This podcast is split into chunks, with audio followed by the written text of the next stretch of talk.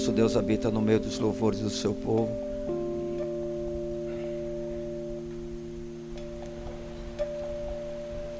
Como um povo sacerdotal, um dos nossos serviços que deve ser oferecido, apresentado ao Senhor é o louvor. E como tudo que fazemos para Deus,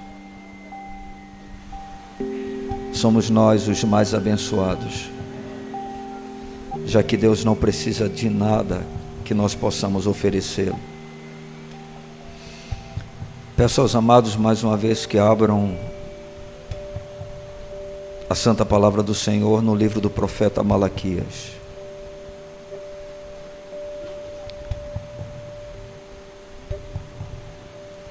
Desta feita, queremos fazer a leitura apenas de um versículo.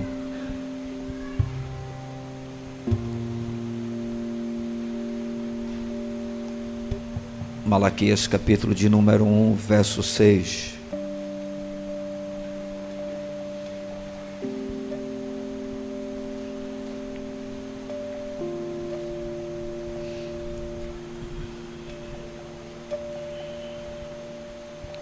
Malaquias capítulo 1, verso de número 6.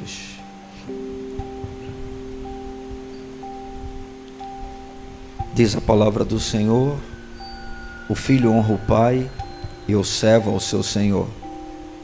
Se eu sou pai, onde está minha honra? E se eu sou senhor, onde está o respeito para comigo? Diz o Senhor dos exércitos a vós outros, ó sacerdotes que desprezais o meu nome.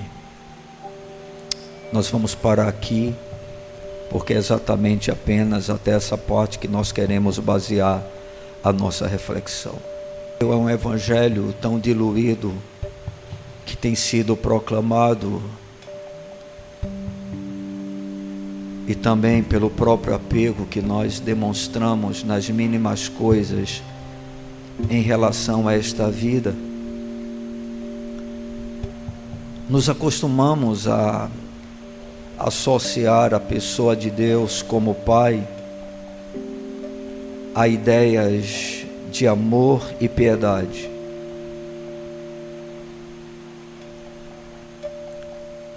Quando normalmente falamos sobre Deus, a coisa que mais gostamos a respeito dele, e parece que isso é a única coisa que realmente nós queremos de Sua parte, é que Ele nos ama. Que Ele é um Deus clemente, compassivo, longânimo, benigno com a capacidade infinita de nos suportar. Essa é a concepção que nós temos, de certa maneira, tido né, a respeito do nosso Deus. Deus é amor, como dizem todos os cristãos.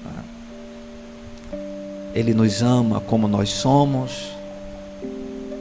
E para muitos nós temos, inclusive, a possibilidade de permanecermos assim, ainda assim, continuarmos sendo amados por Deus, né, de uma forma incondicional.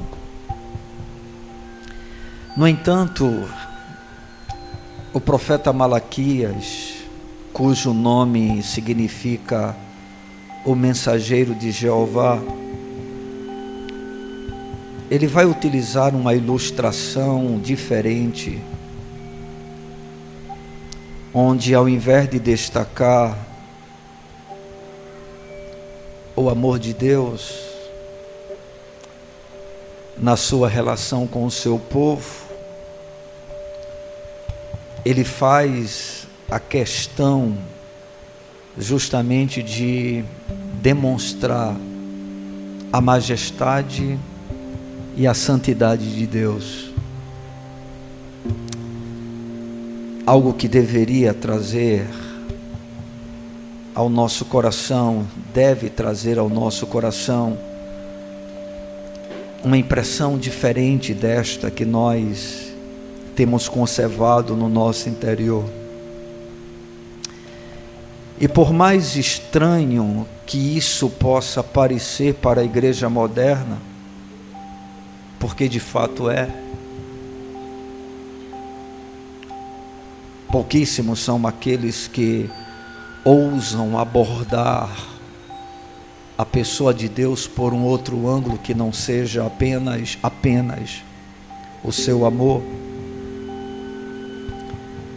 Na verdade, por mais estranho que isso seja para nós, quando o profeta fez essa declaração para a nação de Israel, e isso dentro de um contexto pós-exílico, onde o povo de Deus havia retornado, retornado à sua terra após um cativeiro de 70 anos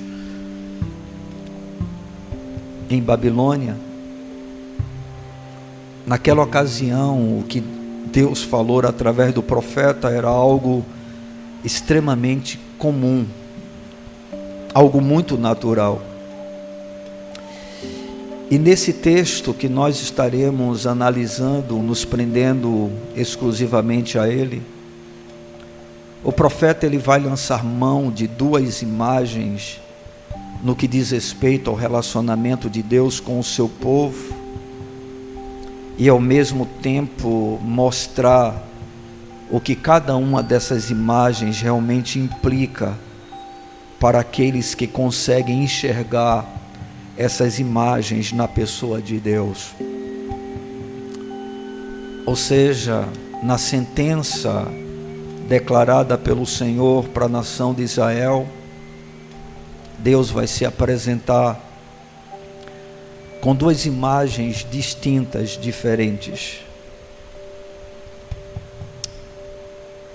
E ambas com implicações que não podem ser descartadas que não podem ser deixadas de se levar a sério, pois precisamos compreender o que realmente implica vermos Deus da maneira como o texto nos apresenta e que nós, com os nossos lábios, afirmamos o tempo todo e não negamos essas verdades. E quais são as duas imagens sobre Deus que o profeta vai apresentar e o que isso realmente implica né, para a vida do seu povo? Não esqueçam, o Senhor está falando para o seu povo. Se nós nos enquadramos nesta verdade, a Sua palavra se estende a nós. E a primeira coisa, ou a primeira imagem, a primeira figura que o profeta ou que o próprio Deus vai lançar mão a respeito de si mesmo é a imagem de Deus como Pai. Observem mais uma vez no verso de número 6: o filho honra o pai. Ou seja, Deus se auto-intitula como pai do seu povo No entanto, o que ele objetiva dentro do texto é tão somente acentuar a sua autoridade sobre este mesmo povo e aumentar assim a sua reverência para com ele. Por incrível que pareça, para Deus, e isso é muito diferente dos conceitos que nós temos na atualidade, na prioridade dos deveres do seu povo para com ele mesmo, a honra sempre vinha antes do amor. O filho honra o pai. É interessante porque dentre no caso os judeus, os descendentes de Sem, chamado de semitas, a preocupação de Deus nunca foi, em primeiro lugar, levar o seu povo a amá-lo, mas a temê-lo, a honrá-lo. A gente observa isso, por exemplo, no livro de Êxodo, no capítulo 20, versículo 13, quando o Senhor está dando, através de Moisés, a lei para a nação de Israel, e o Senhor, Ele vai apresentar o que é chamado de decálogo, ou a lei, composta basicamente por dez mandamentos os quatro primeiros voltados inteiramente para Ele, começando com o Senhor dizendo: Não terás outros deuses diante de mim, ou seja, eu sou o único Deus. Não farás para ti imagem de escultura, que significa eu sou espírito, eu não posso ser tocado, visto, Não tomarás o nome do Senhor teu Deus em vão, ou seja, o meu nome é santo. Não pode ser usado de qualquer jeito, de qualquer maneira, de qualquer forma, em todo momento. Lembra-te do dia de sábado para o santificar, porque eu quero com vocês uma relação pessoal comigo, para que vocês parem da correria da vida de vocês que vocês têm que ter durante a semana, porque vocês precisam trabalhar, vocês têm coisas para fazer, mas eu quero um dia especial com vocês. No Éden, o Senhor tinha isso diariamente, mas o pecado entrou e afetou. Aí o Senhor diz: Eu quero um dia só entre a gente, só nós, onde eu sou a prioridade. Onde eu sou o centro, onde nada fora de mim deve atrair a atenção. Eu quero ser adorado, eu quero ser celebrado, eu quero ser servido, eu quero ser honrado, eu quero ser amado. E depois que o Senhor conclui os quatro primeiros mandamentos, tudo relacionado diretamente a Ele, ele entra em um processo de transição. Eu digo em transição porque vai se tratar de algo relacionado aos homens, mas com um princípio que retrata a sua autoridade sobre a nossa vida. E ele vai dizer: honra a teu pai e a tua mãe. Observe, o Senhor poderia dizer: ama o teu pai e a tua mãe. Mas ele não diz isso, ele diz: honra o teu pai e a tua mãe. Por quê? Porque na cabeça de Deus, o temor, a honra precede ao amor. Nenhum pai, nenhuma mãe precisa estar o tempo dizendo: Filho, eu te amo. Filho, eu te amo. Não há necessidade disso. E muito menos o que eles esperam é que os filhos estejam o tempo todo dizendo: Pai, eu te amo. O que normalmente os pais requerem dos filhos é aquilo que Deus requer a respeito de si mesmo: honra. Porque isso é o princípio para o verdadeiro amor. A gente vai observando dentro da palavra de Deus, e lá no livro de Deuteronômio, no capítulo de número 10, versículo 12, a gente vai encontrar uma outra referência que nos mostra esta verdade. Observem a palavra do Senhor, Deuteronômio, capítulo de número 10, versículo de número 12. Veja o que é que o Senhor diz.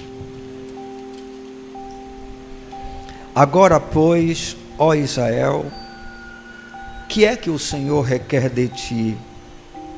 Observe, não é que temas ao Senhor teu Deus e andes em todos os seus caminhos e o ames e sirvas ao Senhor teu Deus de todo o teu coração. Vocês conseguiram perceber onde é que o amor está dentro dessa ordem? E ela não é casual. Ela tem uma intenção, ela tem um propósito. Deus diz: O que é que eu quero de vocês? Não é que vocês me temam, não é que vocês andem nos meus caminhos.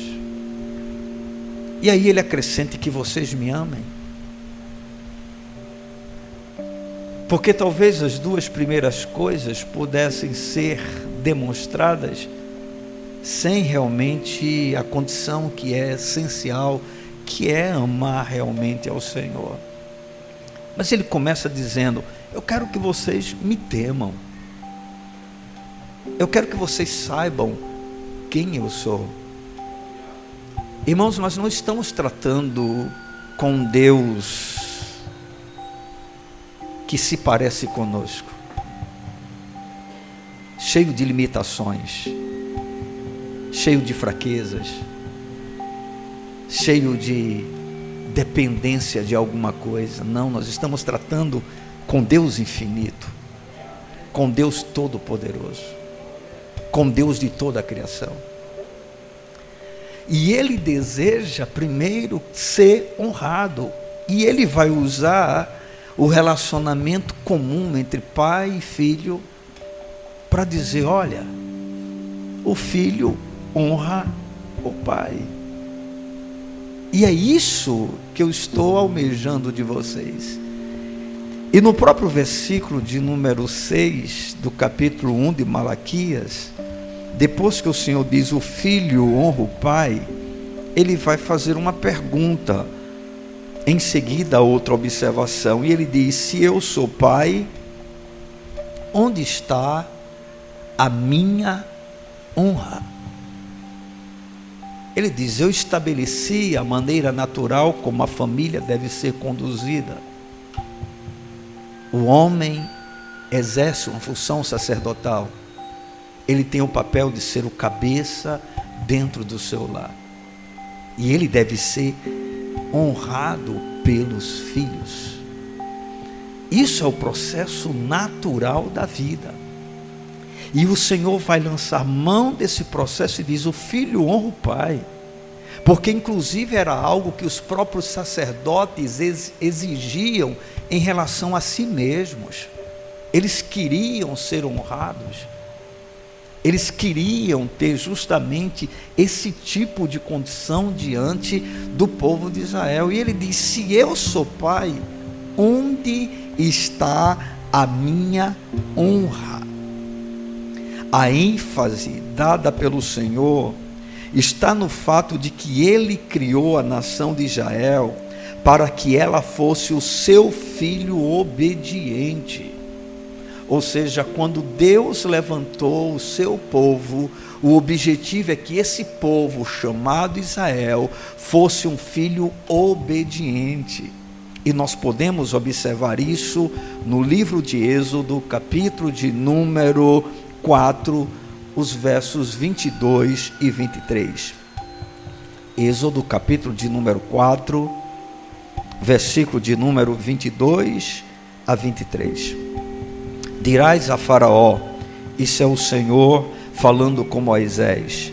Assim diz o Senhor: Israel é o que? Meu filho, meu primogênito. Digo-te, pois, deixa ir meu filho para que me sirva. Ou seja, Deus levantou a nação de Israel para que fosse seu filho. A figura de Israel era a figura de um filho para Deus. E o que Deus queria desse povo? Ser primeiramente honrado. E por que o Senhor está falando isso? Porque justamente os sacerdotes que eram responsáveis em serem os instrumentos de Deus para levar o povo, o seu povo, a viver essa realidade, eles eram os primeiros a não estarem fazendo o que Deus havia confiado para eles fazer. Ou seja, os sacerdotes estavam falhando para com Deus, exercendo um papel puramente burocrático, cumprindo rituais, participando dos cerimoniais, mas sem a devida relação com o Senhor. Ou seja, tornando desprezível aquilo que deveria ser dado para Deus da melhor forma possível. Irmãos, Deus não aceita lixo. Deus não aceita esmola. Ele é Deus. Ele não aceita qualquer coisa. Ele é o Senhor exaltado. Ele tem o tempo todo anjos, arcanjos, querubins, serafins, glorificando o seu santo nome. Já dissemos isso insistentemente, ele não precisa de nada que venha de nós, mas ele exige que o melhor seja dado a ele. Por quê? Porque ele é Deus. E ele é o Deus que é Pai. Ou seja, Deus queria justamente que o povo percebesse essa condição, ele como pai e esse povo como filho. A ideia central era tão somente que Deus é o pai da nação de Israel. E isso que significa que ele tem essa paternidade, primeiro por ser o Deus de toda a criação. Ele é o Deus criador. No capítulo de número 2 do próprio livro do profeta Malaquias, no versículo de número 10, a gente vê a seguinte declaração: Não temos nós todos o mesmo Pai? Não nos criou o mesmo Deus? Ou seja, nós somos obra das mãos do Senhor. O que é um pai? Não é aquele que gera? Você veja que a mulher ela é responsável para ceder o óvulo a fim de que a criança venha a nascer. Mas o que gera a vida é o sêmen do homem, que inclusive vai definir se é homem ou se é mulher. Não é o óvulo feminino que define o sexo. O que define o sexo é a semente do homem como pai. E Deus está dizendo: Olha, eu sou o Criador de vocês. Eu gerei vocês. Ele vai demonstrar isso no mesmo capítulo de número 1, anteriormente, falando a respeito do seu amor, quando ele resolveu escolher entre Jacó e Esaú, a pessoa de quem? De Jacó. Para mostrar justamente que é ele que levanta o seu povo, que cria o seu povo que gera este mesmo povo. Então ele mostra: eu sou Deus, não apenas que criou todas as coisas, e vocês são obras das minhas mãos, mas vocês são meu povo, porque eu gerei vocês. Eu sou o Deus da criação, mas eu sou o Deus do meu povo, eu sou pai para o meu povo. Eu gerei esse povo. A gente observa isso ainda no profeta Isaías, no capítulo de número 64, Isaías 64, versículo de número 8, quando o Senhor diz assim: Mas agora, ó Senhor, tu és nosso Pai, nós somos o barro, e tu o nosso oleiro, e todos nós, obra das tuas mãos, aleluia não somos fruto do acaso. Nós temos um Deus que não apenas nos criou, mas Ele resolveu nos fazer parte da sua família, do seu povo, nos gerando justamente para isto. No caso da nação de Israel, essa herança ou esta, vamos dizer assim, participação do povo de Deus era por um nascimento físico, eram os descendentes de Abraão. Mas no nosso caso hoje é um nascimento espiritual através da pessoa de Cristo. Como diz a sua palavra, nós fomos regenerados, gerados de novo, nascidos de novo. Ou seja, Deus é o nosso Pai. Louvado seja o nome do Senhor. E Ele não apenas é o Pai que cria, mas Ele é o Pai que cuida, é o Pai que redime, é o Pai que resgata. A gente pode ver isso em Deuteronômio, capítulo de número 32, versículo de número 6. Deuteronômio, capítulo de número 32, versículo de número 6.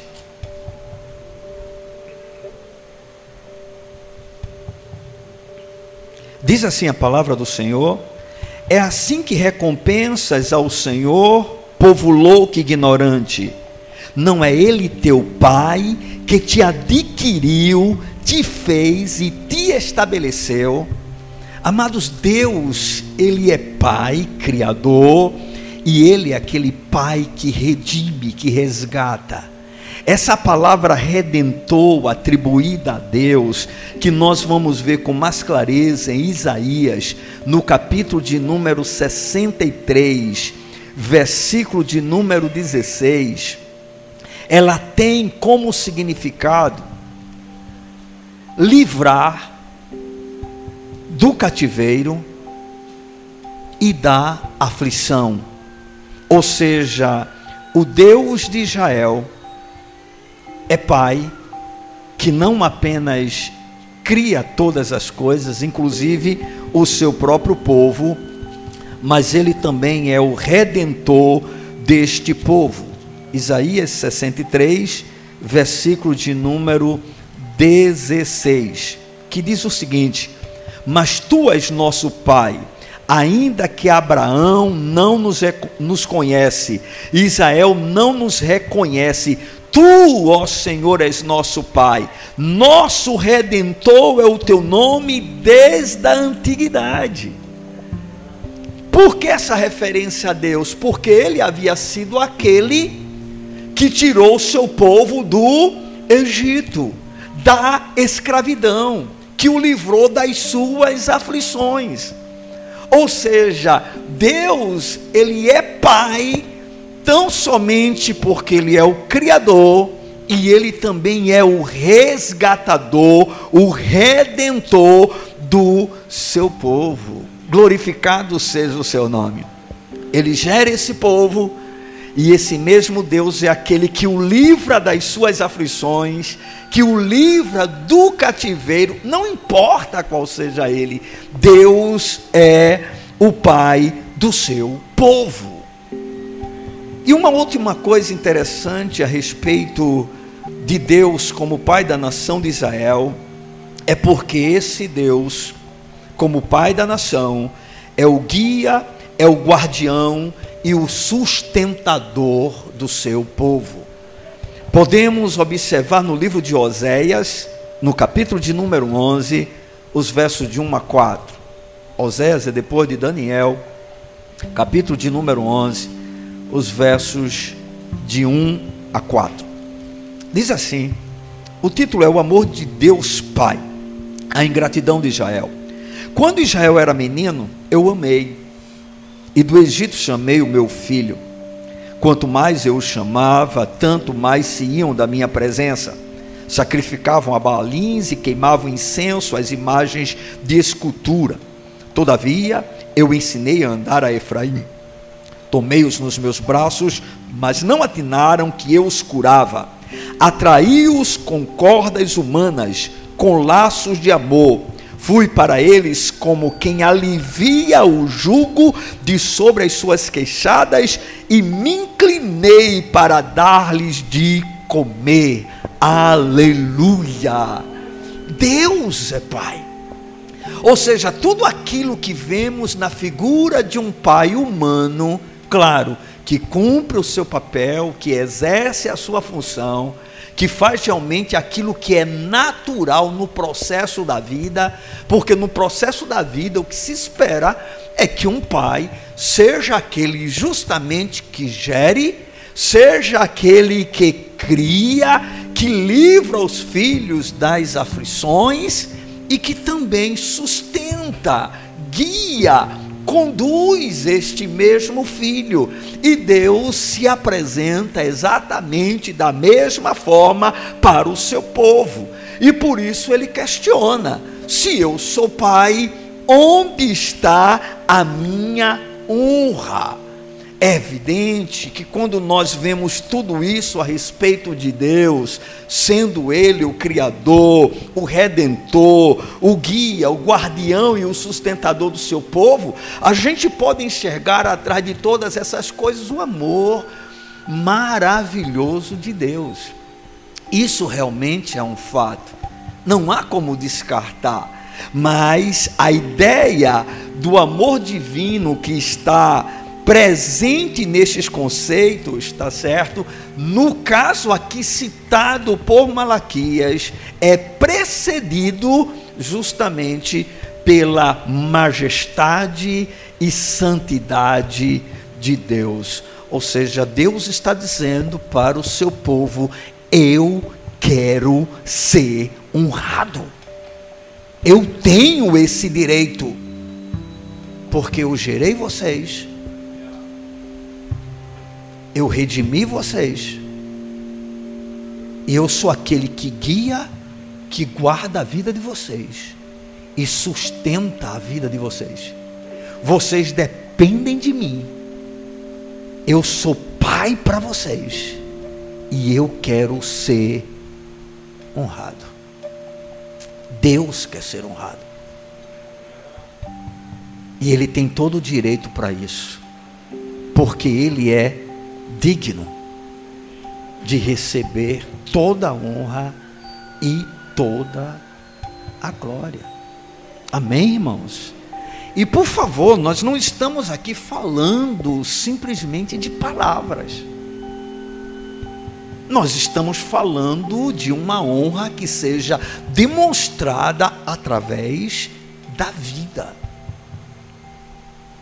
não é apenas a oferta exterior que nós entregamos a Deus, que demonstramos que nós o honramos. É evidente que essa oferta exterior tem um papel na nossa relação com Deus. Ela é importante quando se trata do nosso relacionamento com Ele.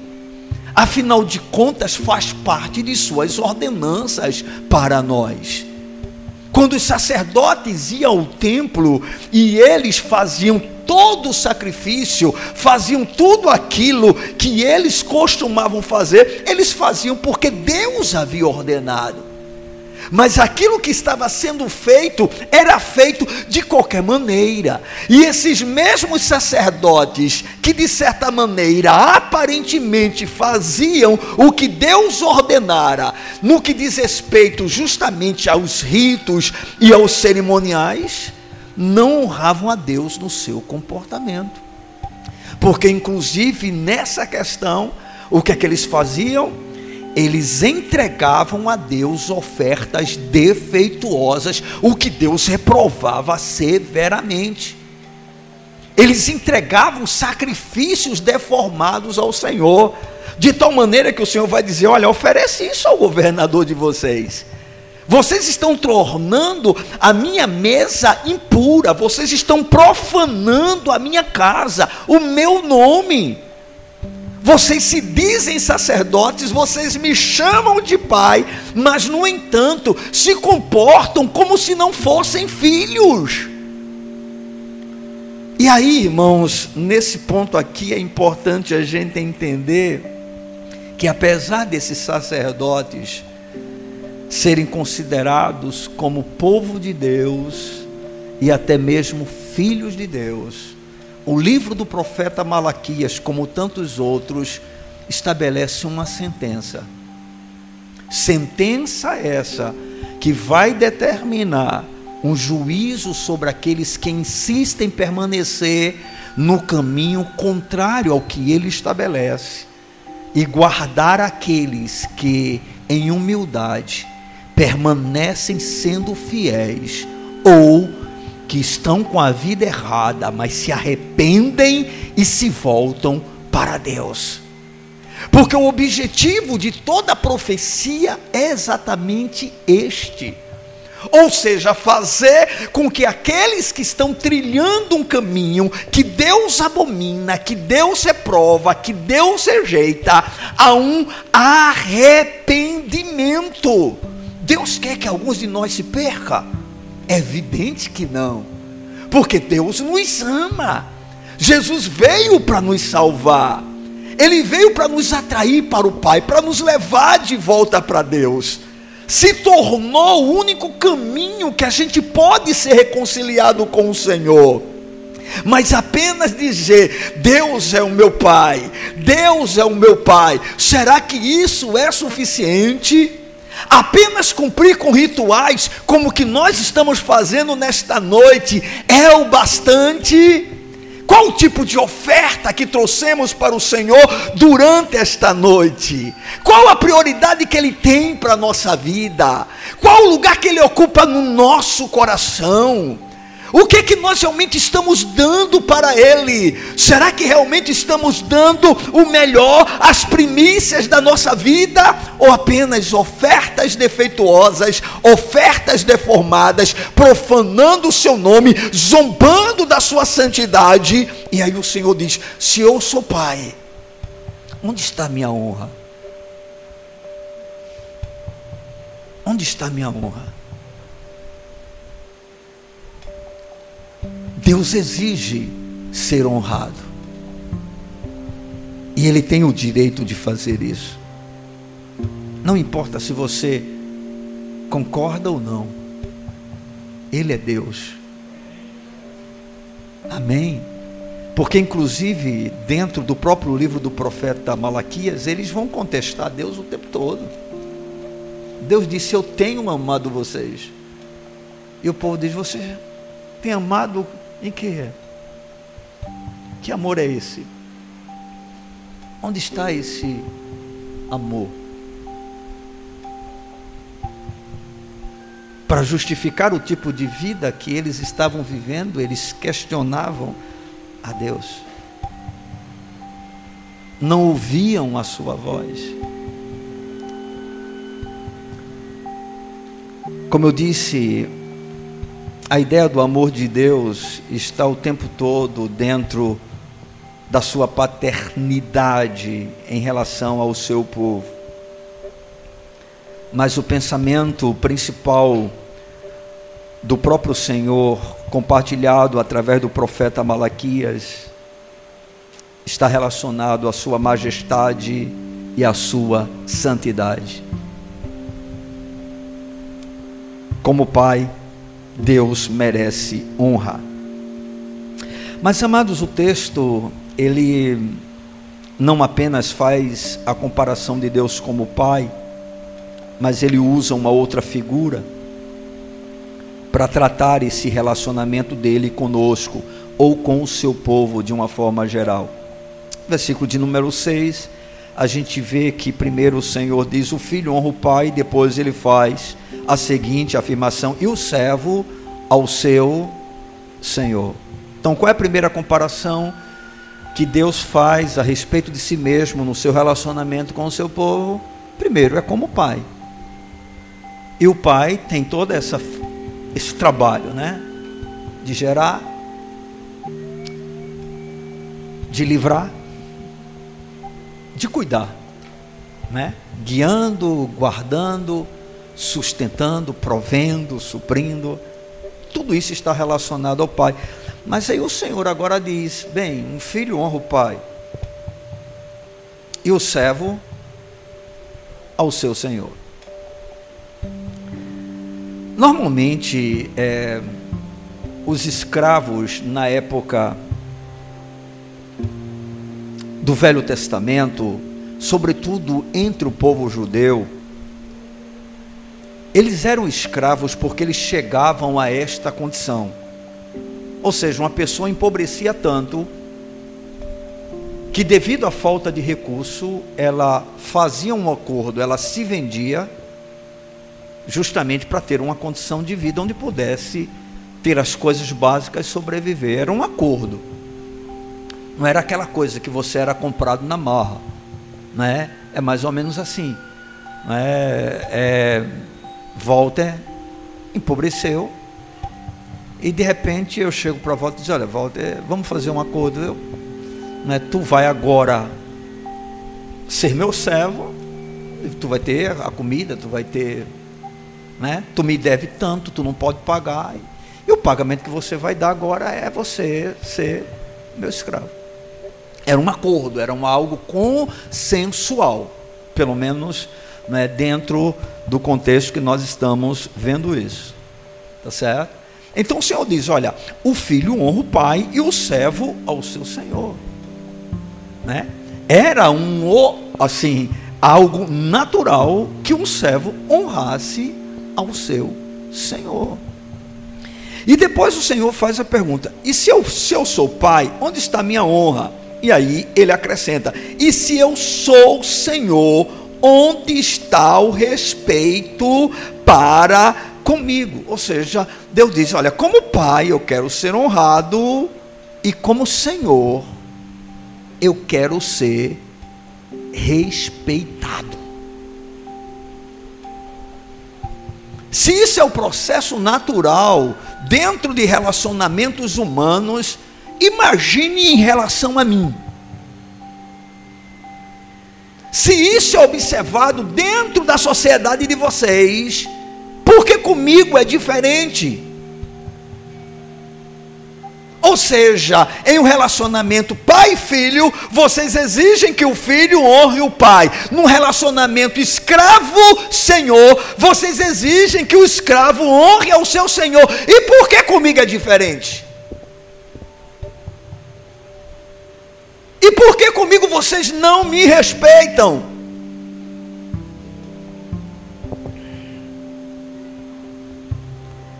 Na primeira imagem, queridos, Deus é o Pai de Israel. Na segunda imagem, Deus é o Senhor de Israel. Israel é o servo. E neste pensamento está a ideia de propriedade divina. Ou seja, Deus tem o direito de exigir obediência absoluta do seu povo, porque Ele é o Senhor. Irmãos, nós gostamos muito da palavra filho porque justamente dentro do nosso conceito moderno traz a ideia exatamente essa, de pais tolerantes, de pais que suportam tudo, né? Daquele pai, por exemplo, que autoriza a filhinha ou filhinho para não fazer sexo lá fora, a fazer dentro da sua própria casa, a fumar drogazinha dentro da sua própria casa.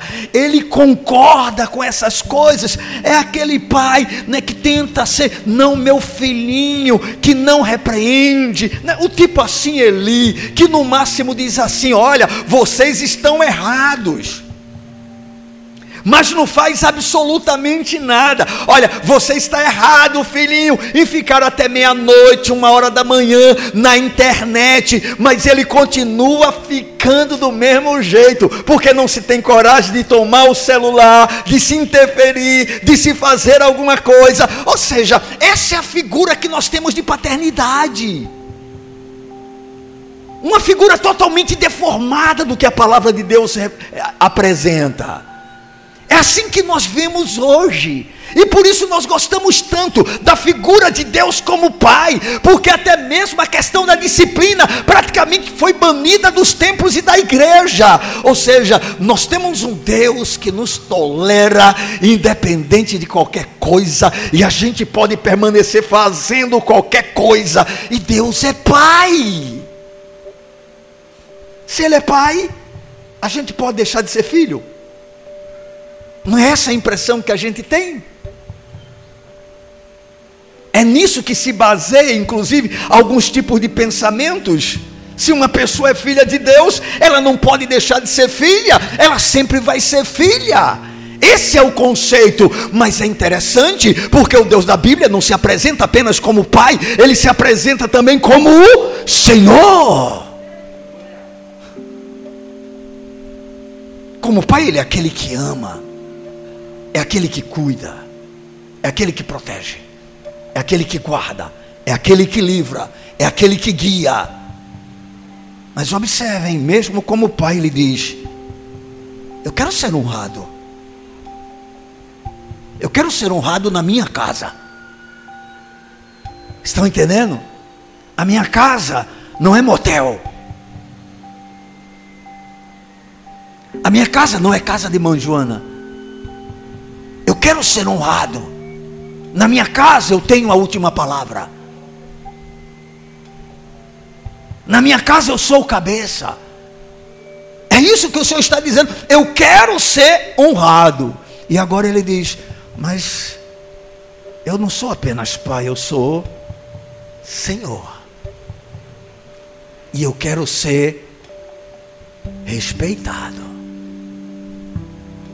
Vocês são propriedade exclusiva minha. Vocês não são donos da própria vida. Eu comprei vocês. Eu dei o meu filho por vocês. E eu tenho o direito de exigir de vocês obediência à minha palavra, porque vocês são escravos. E escravos não têm direito. Como filho, a gente se acha com muito direito.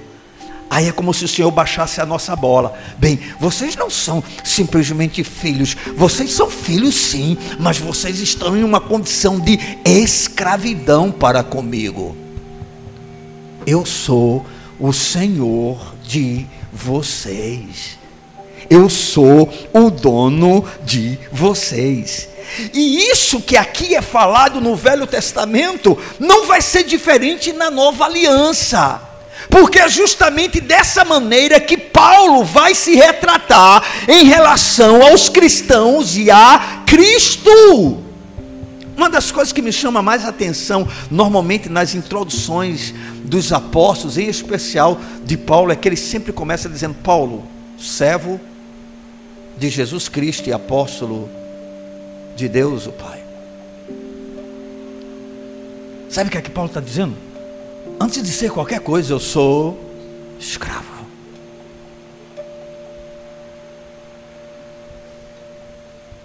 Ele me comprou e eu agora quero servi-lo. Porque Ele é um bom Senhor. Amém, irmãos? Então Deus, ele não é apenas visto ou apresentado como Pai, ele é apresentado também como Senhor. Vejamos 1 Coríntios, capítulo 7, versículo de número 22, para a gente observar como o apóstolo Paulo se retrata aos cristãos, capítulo 7, verso de número 22. Porque o que foi chamado no Senhor, sendo escravo, é liberto do Senhor. Semelhantemente, o que foi chamado sendo livre, é escravo de Cristo. Agora veja o próximo versículo: por preço fostes comprados. Quanto é que você custa? Oh glória! Preço de sangue, viu irmão? Não foi ouro nem prata. Nem todo o tesouro dessa terra poderia redimir a sua alma. Mas ele pagou o preço que você não podia pagar. Você foi comprado. Mas você não foi comprado para viver para você mesmo. Paulo disse: quer vivamos ou morramos, nós somos de quem, irmãos? Essa consciência na vida do apóstolo é que vai levá-lo a dizer: porque para mim viver é o que? Cristo, porque eu sou escravo dele. A vontade dele é a minha vontade. O que ele quer para mim, eu posso não entender no momento, mas eu aceito. Eu não tenho vontade própria, disse Paulo. Não vivo mais eu, mas Cristo vive em mim. Isto é o Evangelho. É uma mensagem que leva você a ter uma consciência cada vez maior que a sua vida tem um proprietário. Você não deve viver para você mesmo, porque a sua vida não é sua. Olhe, você é de Deus por direito de criação, você é de Deus por direito de sustentação. Hã? Se respira por causa dele. Você come por causa dele, você bebe por causa dele, você veste por causa dele, você tem um lar por causa dele, tudo é por causa dele mas você pertence a Ele hoje de maneira especial, porque nessas duas outras condições toda a humanidade está inclusa, mas na terceira apenas o seu povo. E qual é a condição especial? Ele comprou você e foi por preço de sangue. Você agora é escravo de Cristo. Ele é o Senhor da sua vida. E o Senhor faz a pergunta para os sacerdotes: Se eu sou pai, onde está minha honra? E se eu sou o Senhor, cadê o respeito para comigo? Eu quero ser honrado e eu quero ser respeitado. Vocês não podem me tratar de qualquer jeito. Vocês não podem me dar uma oferta de qualquer jeito. Vocês não podem fazer da vida de vocês o que vocês querem. Vocês não são donos da própria vida de vocês. Não viva chamando Deus de Pai e Jesus de Senhor, se você não honra nem o respeita. Onde está o seu respeito quando você chega em um culto como esse atrasado? Onde está o seu respeito e a sua honra a Deus quando você trata um momento como este com descaso? Onde você não leva isso a sério? Quem é o seu Deus? Porque se Ele é o Deus da Bíblia, você está em apuros com Ele.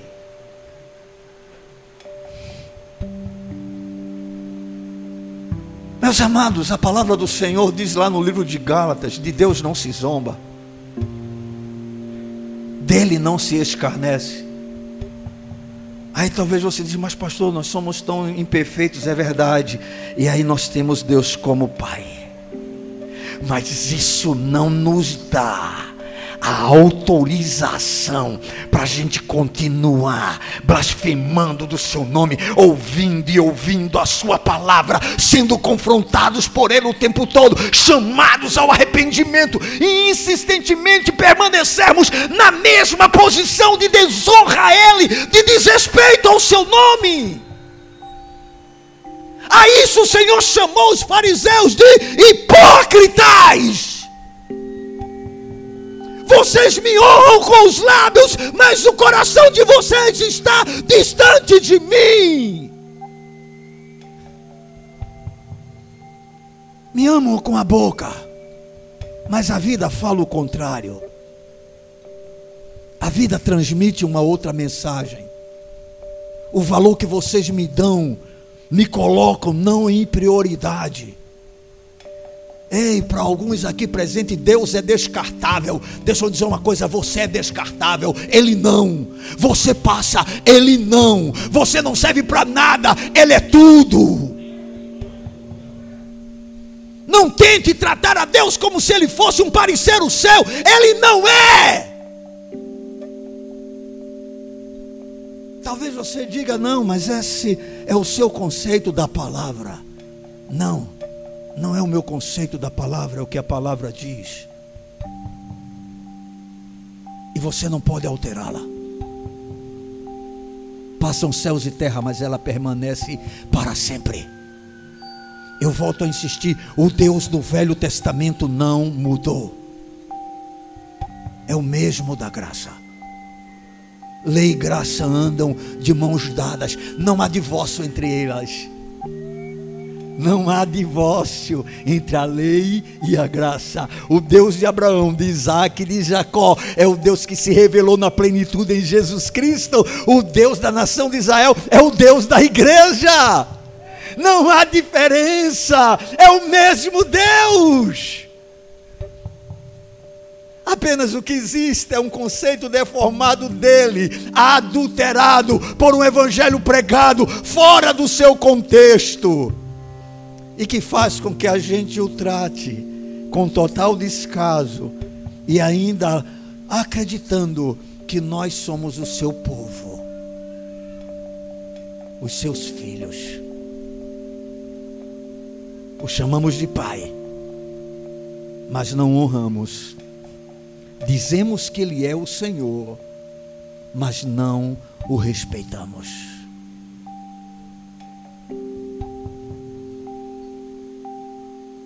verdade, Deus não nos obriga nem a honrá-lo, nem a respeitá-lo.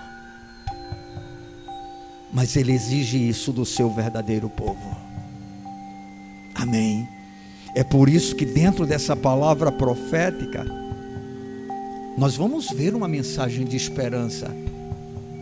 No final do livro vai se dizer claramente, né, que há no meio do, do, desse povo um povo um povo que o honra, um povo que o respeita. E o Senhor diz: Eu vou fazer diferença, eu vou mostrar a diferença entre o justo e o ímpio, entre aquele que agrada a Deus e aquele que não agrada. Por quê? Porque para o grupo que não o agrada virá o que? O juízo.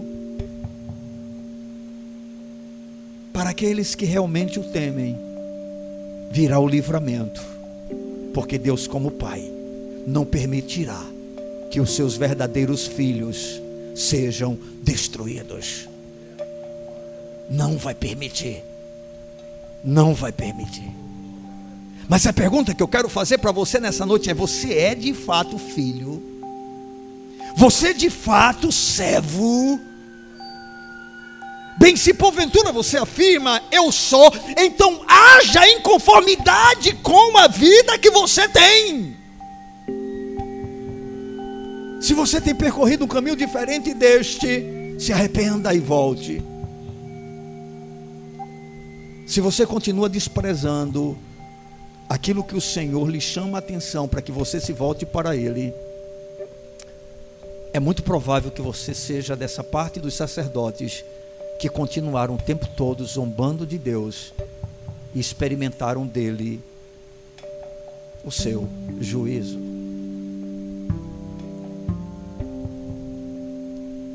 Não adianta, irmãos. O amor de Deus é incondicional, apresentado na pessoa de Cristo. Mas ele é condicional a nossa resposta a este amor.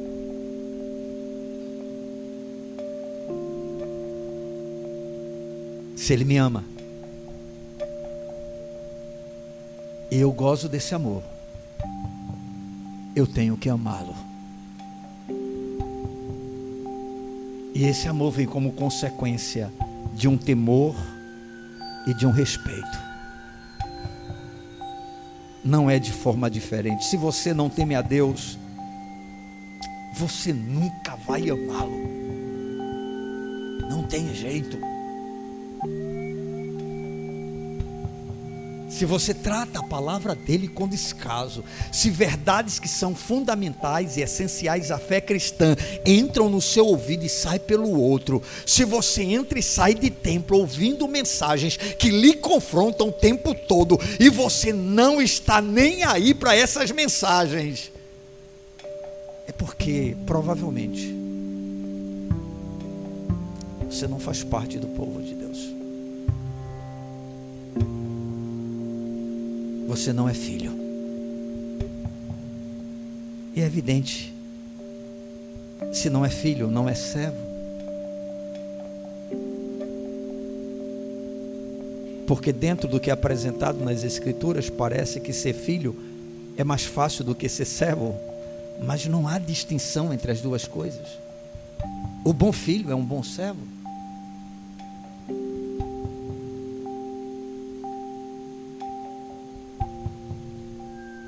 Um filho que honra o pai vai obedecê-lo, vai servi-lo.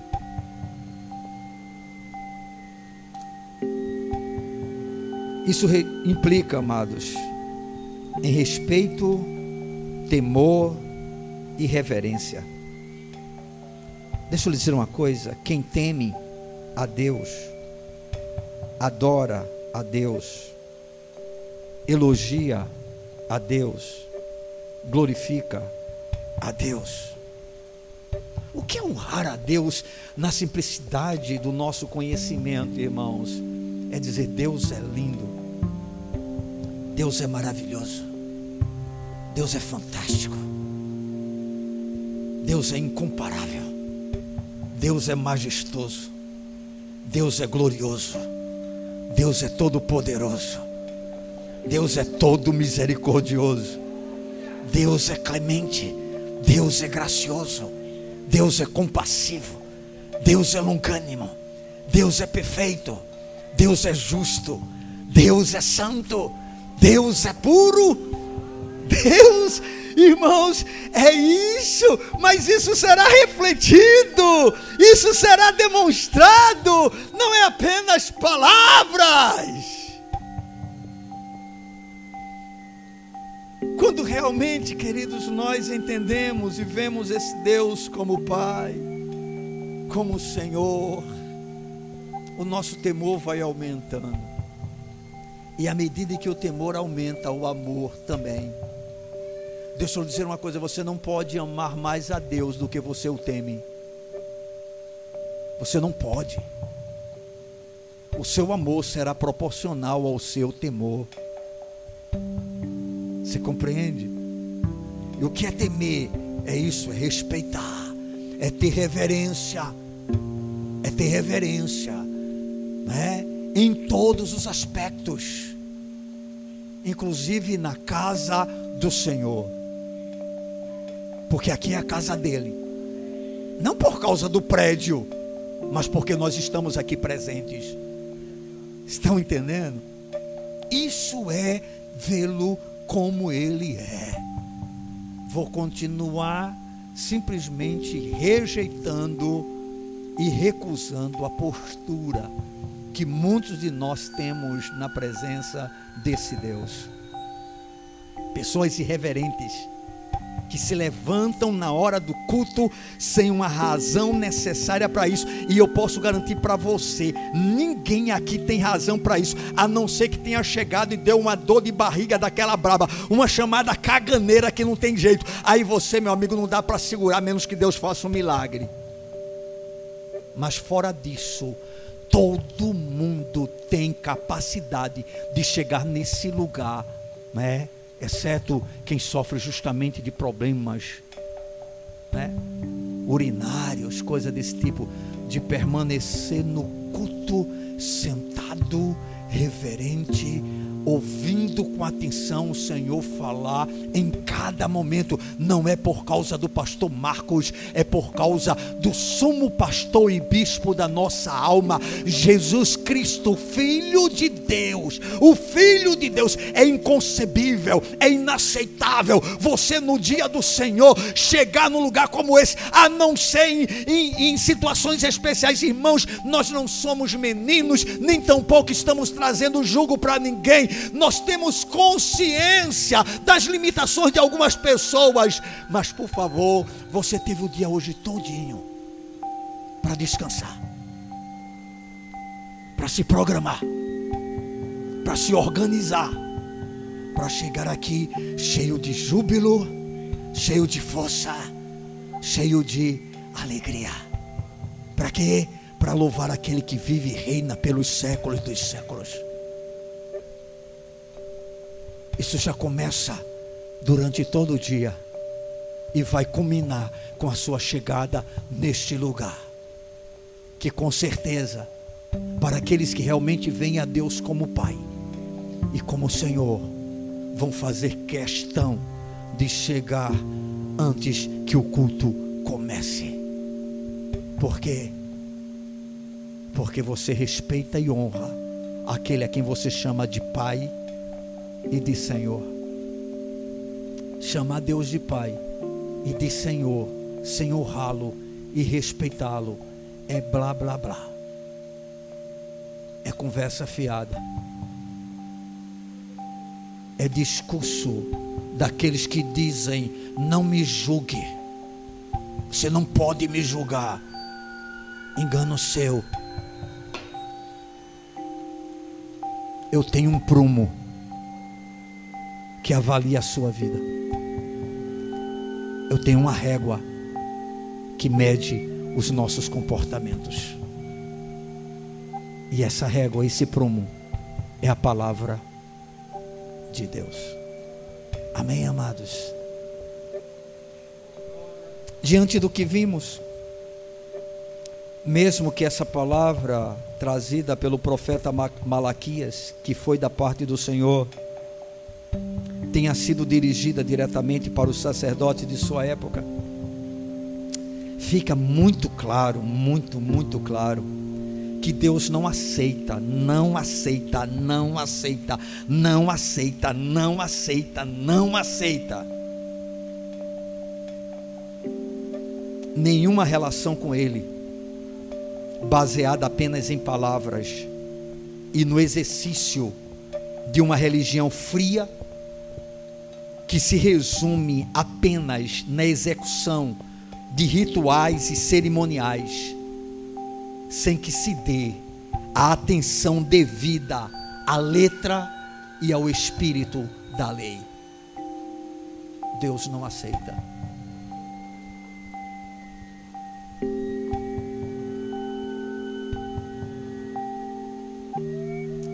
É problema seu se você ouve ou deixa de ouvir.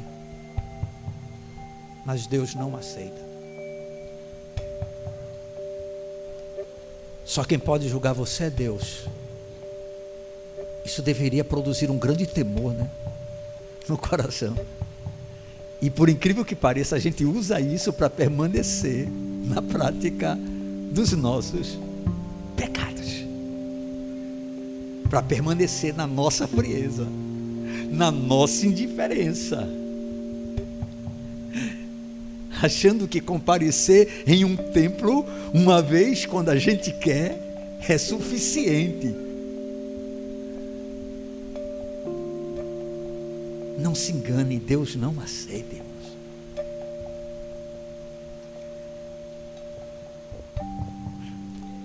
Na verdade, pensar em Deus como Pai é honrá-lo como Criador, Redentor e sustentador. E considerá-lo como Senhor é ter reverência a Ele e obedecer a Ele como o grande Yahvé, aquele que é o grande eu sou. Termino dizendo o que o Senhor falou: se eu sou pai, onde está a minha honra? Se eu sou Senhor, onde está o respeito para comigo? Você responde a essa pergunta.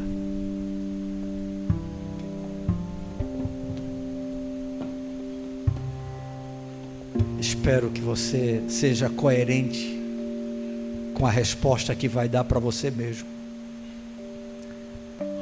se porventura você concluir que nem tem honrado a Deus como Pai, nem tampouco respeitado como Senhor, a boa notícia, e só tem essa, é que há esperança para você. Porque essa palavra foi dada para os sacerdotes, como está sendo dada para você nessa noite. Para que haja arrependimento, para que haja mudança de comportamento.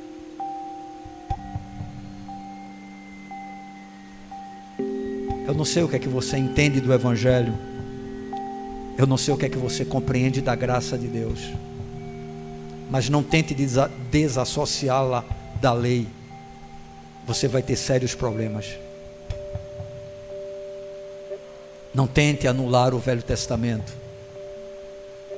Ele é real para os nossos dias. Não tente achar que Deus é seu parceiro.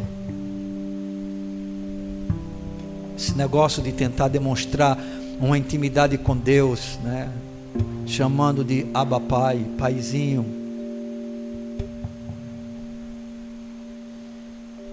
Você, a você, olha que coisa linda, né? Chamar o Senhor Todo-Poderoso de um pronome de tratamento que dá ideia de semelhança. Você. Não se iluda. Isso não quer dizer nada se você não honra, se você não respeita. Vamos ficar de pé, irmãos, na presença desse Deus a quem devemos temor e devemos tremer diante dele.